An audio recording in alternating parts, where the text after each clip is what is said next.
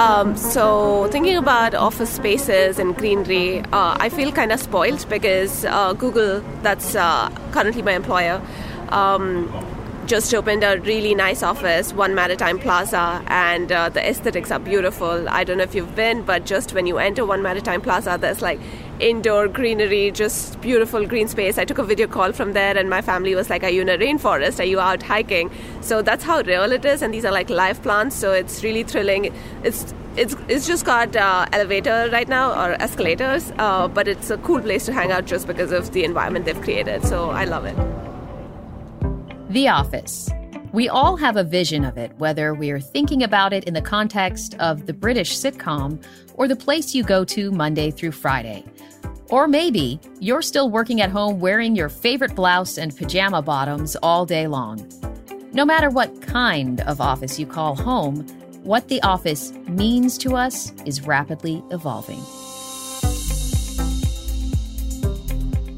Consider this. According to FlexJobs, 65% of those working from home during the pandemic would prefer to stay at home. A survey from ADP notes that two thirds of office workers would look for another job if their current job asked them to return to the office. This makes me curious. If office workers are reluctant to return to their offices en masse, why? What are we getting in our offices? I'm sure we've all experienced overly lit, freezing offices with one coffee maker and a copier which doesn't quite do its job. And yet, there is motion afoot to change all of that, to bring nature, light, inclusion, and accessibility into the offices of today, tomorrow, and beyond. I'm Miriam Sobe.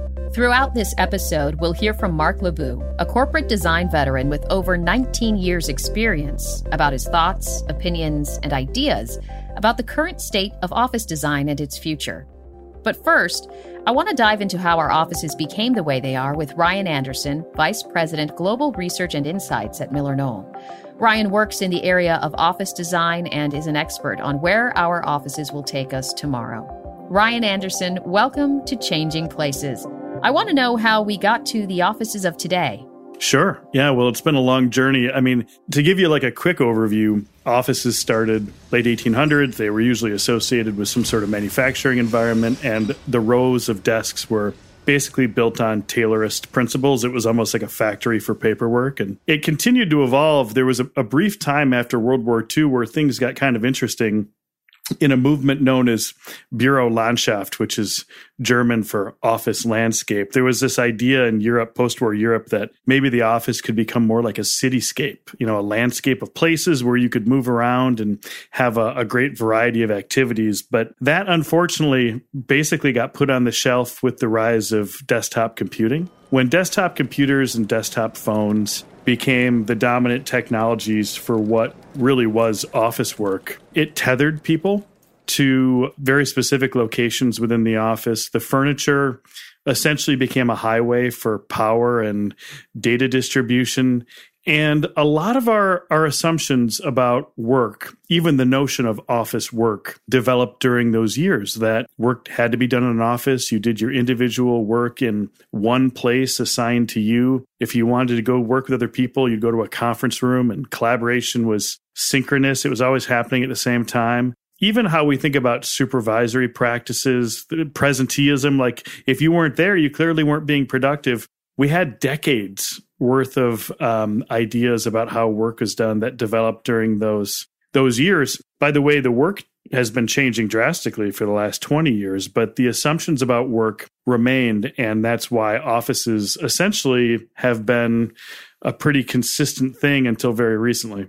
I do want to dig into what we're seeing now in the world of office design from biophilia, the human tendency to connect with other forms of life in nature, also inclusivity and beyond. But we'll be back after this tour of Second Home's Los Angeles office.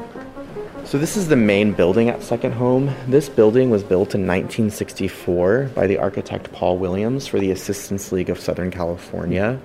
Um, Paul Williams is a really renowned architect, especially here in Los Angeles. He was known as the architect of the stars. He did a lot of private uh, residential projects for celebrities like Lucille Ball, Frank Sinatra. He did a lot of homes in Palm Springs as well. But this was not a residential property, obviously. It was built for a, a, social good company, the Assistance League of Southern California. When we got this property, we restored the facade of the building. We did rehab the inside of the building. We brought in a lot of natural light, and we sort of opened everything up by, you know, having rooms made out of glass. Upstairs, every single office has a window, whether it goes into the courtyard or hmm. to the outside of the building. Also, we provide a gigantic roof deck upstairs. Um, we added that roof deck, and that looks out into the 6,500 plants that are outside. So these are our indoor offices. They are in the main building. We have 25 of them up here. They're all different shapes and sizes. They kind of connect like a, a honeycomb almost. As you can see, there's no curtains. There's glass that goes from the waist up, and then we have carpeting that goes halfway up. That really helps with sound. But even if all the lights went out up here, you'd still have plenty of natural light to work. Stay tuned for the next part. And just a reminder Changing Places is a podcast brought to you by Avison Young that continues to explore and question our complex relationship with the built world around us. I'm your host, Miriam Sobe. I hope you're liking the show so far. If so, please share Changing Places with your friends. Before we get back to my conversation with Ryan Anderson, let's hear what Mark LeBoux thinks about the current state of office design. I think if we think about the current state of the office design, it's changing, and I believe will continue to change and evolve going forward. The pandemic really challenged us, stressed us, tested us, surprised us in different ways. You know, it did all these kind of different things for different people. I believe there's tremendous learnings to be had from studying user behaviors and making relationships in many ways that people perform, conduct themselves, interact, engage with each other, both in person and virtually. Um, so it's it's a very interesting time uh, as workplace strategists, as designers, as as you know, kind of educators in the design industry to help understand what that can look like for organizations. Now let's go back to San Francisco to hear what people think about changes to the office.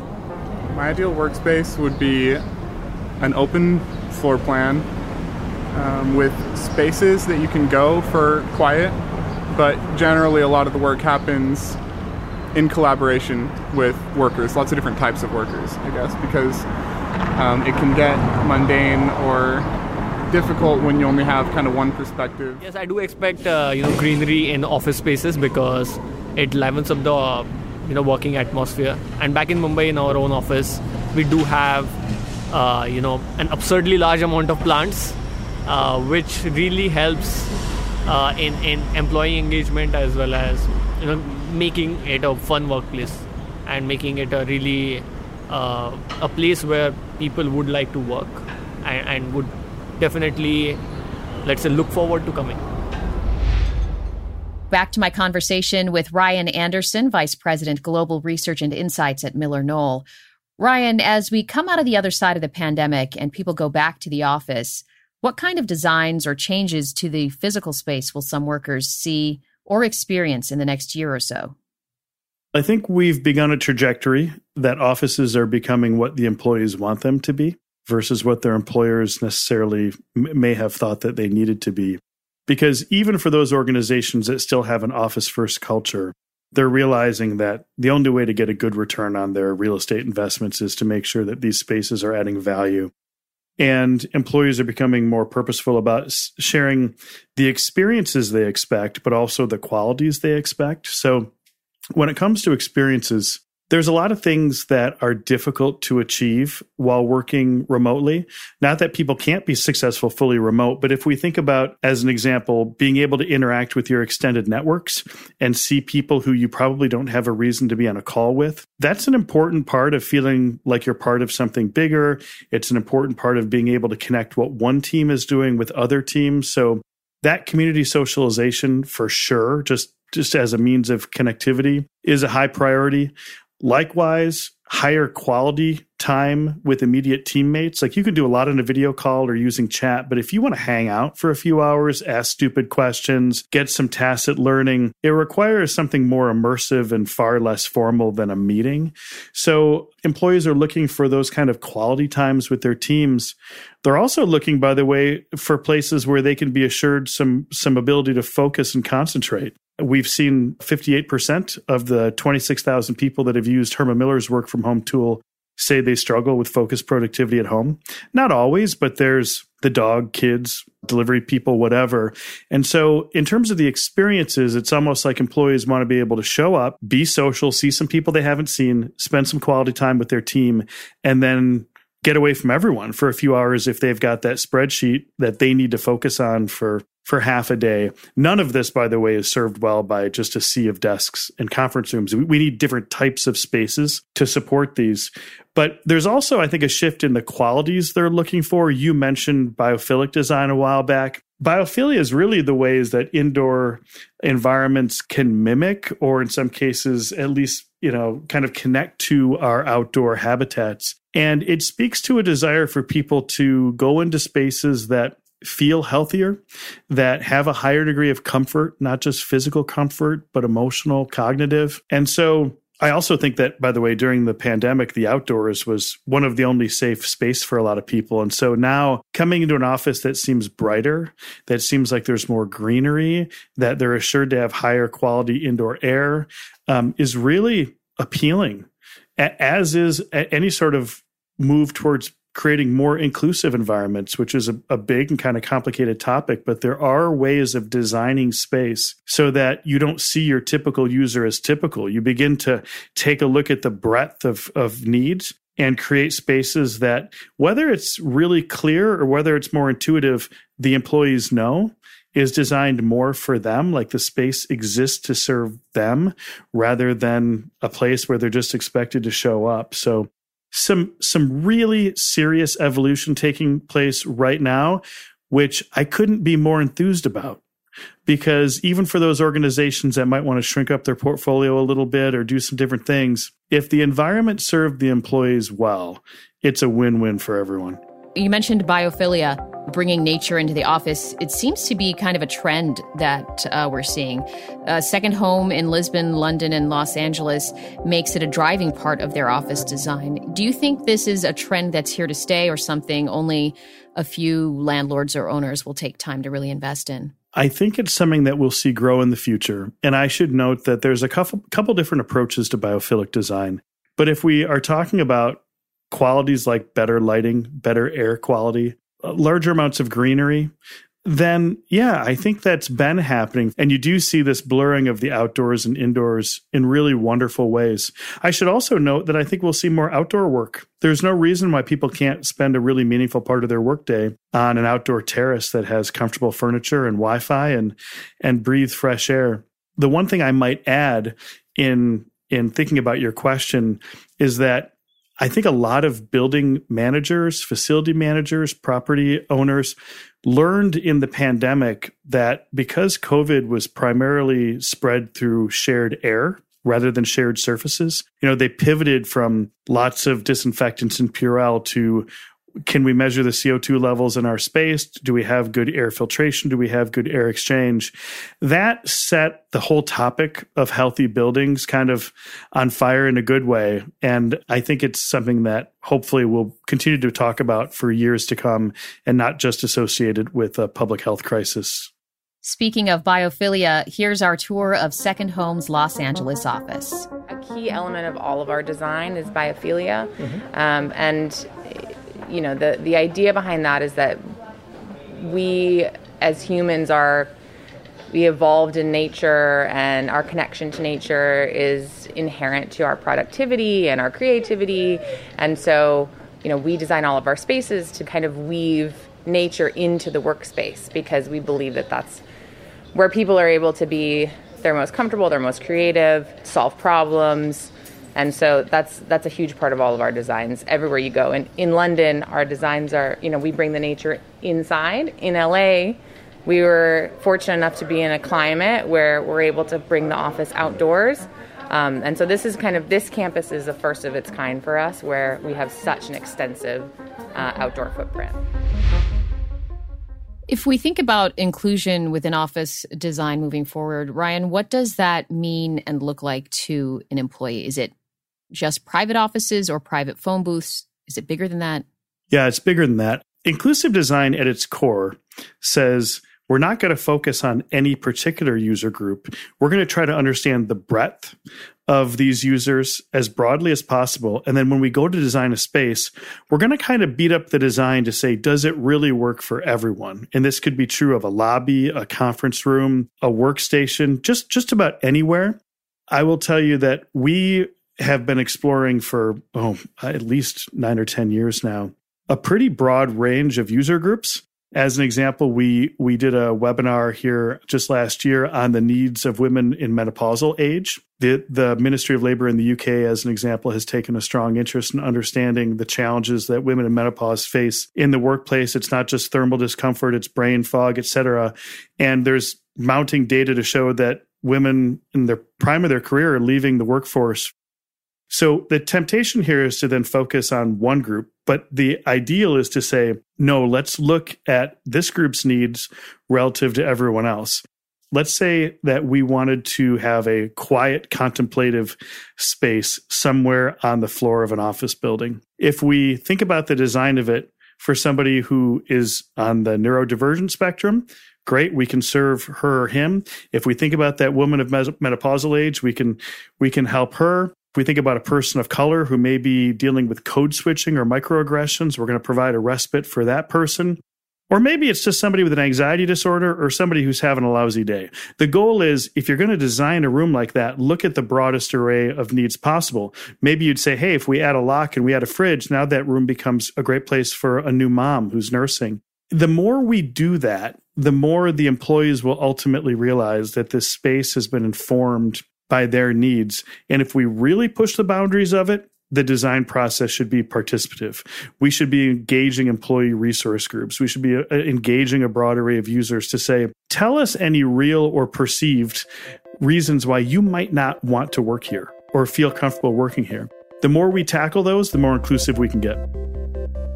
The idea of putting in uh, more accommodation for personal needs in office, I think, is probably more valuable. Uh, certainly, it, it's kind of sad in a way because it just demonstrates how much work intrudes on your personal life and takes away from the things that are really important to you, whether it's your family or your pursuit of spirituality or whatever. When I th- when I think of uh, inclusive spaces, I think it's a great thing.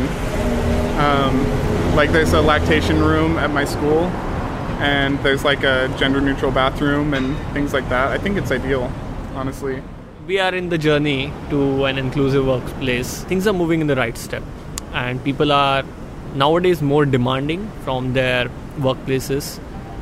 And, and I think that that's the that's the whole crux of it. Right? Once you start demanding better things, obviously things start to get better, right?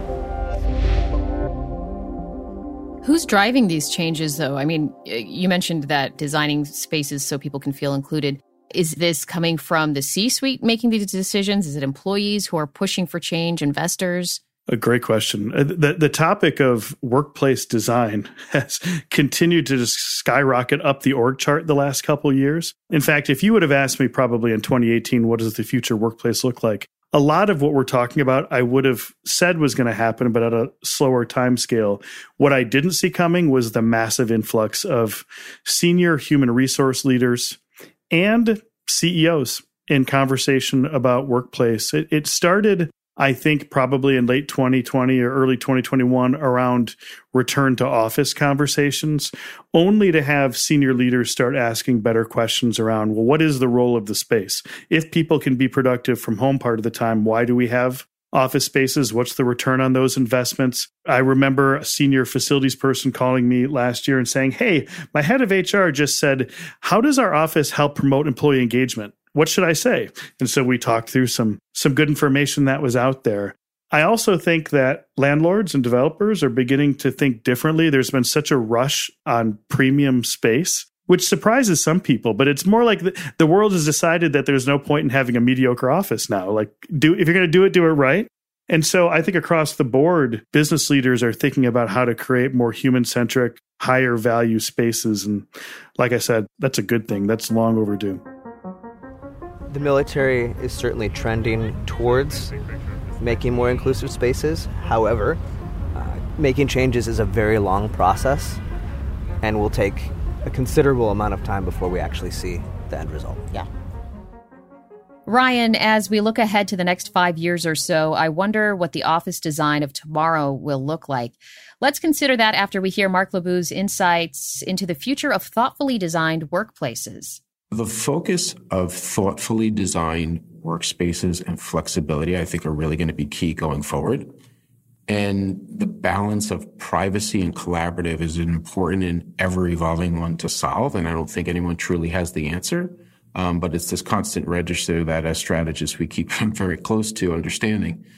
There are so many elements that need to be considered for these environment types and how they, you know, interact with each other from the location that they may be in an office, their proximity to access points, perhaps even circulation paths, um, the directions in which people face, what are the heights and partitions to shield and support that privacy, uh, what are the acoustics around them? Are there, you know, HVAC systems that are perhaps, you know, inhibiting or prohibiting, you know, the ways in which they can conduct themselves? So there's all these kind of elements that we, we try to study and understand what is the best avenue to support those key spaces for its intended reasons. We know as strategists, you know, kind of the many options that are in the market for things like privacy phone booth enclosures, both single and multi-user occupancy. And they really have come a long way from their inception of being effective, stylish, comfortable, you know, solution offerings that provide just that privacy where and as needed within a very efficient small footprint for people to make personal phone calls, take professional phone calls, don't need to take up, you know, a large conference room if, if the occupants are low. I think in support of the conversation around inclusion, office designs that bring people together is really key. Whether it's open communal areas for collaboration, casual gatherings, or enclosed spaces for virtual connectivity and remote team members, is really important that we really need to, you know, provide our, our customers and our clients with this. If we look ahead, let's say the next five years, where do you think we will be in the world of office design? Do you see a positive trajectory? Well, I'm shamelessly optimistic. So, yes. I, I wasn't personally, and I, I, think I can speak for most of my team. I don't know that we were super thrilled with the state of the office in 2015 through 2019, as an example. Interestingly, we started to observe and, and, just kind of keep track of what was happening with remote first companies, maybe back in 2013, 2014. I was surprised and delighted to find that many of the organizations celebrating their ability to be remote not only had office spaces, they had amazing office spaces because they were unconstrained with any of the old assumptions. If you look at the office occupancy rates happening across North America. In, in the US, the highest uh, uh, office occupancy is in Austin, Texas, at about 60% of pre pandemic levels. I think the, the quality and, and degree of value that a space offers as employees just as important. I think we'll see people sharing that the spaces that they've been given are more at their service and, and they're places where they want to be. So at this point, the big question is how quickly can organizations transition from old assumptions to thinking about their employees as consumers, thinking about their space as a product that needs to meet a certain type of demand and that needs to change over time. But long term, I'm feeling good. The next few years might be a little rocky. well, I want to thank you so much for joining us, Ryan. It's been a pleasure. Thank you for having me. And finally, Mark LeBoux. I think the evolution of office design, in my opinion, will be centered around three things flexibility, mobility, and adjustability. And this is di- directed to work settings, furniture types, its arrangements, their ability to be adjusted, reconfigured, modified, what, you know, kind of whatever the, the need might be. As needs change, as user experience and their needs change, you know, how how agile is it? How could that be flipped around for different users, you know, throughout the course of a day and a week, et cetera? What, what tools and equipment need to be provided so that it becomes agile and, and flexible? Because then that starts to translate into how much square footage an organization needs to carry on their lease term.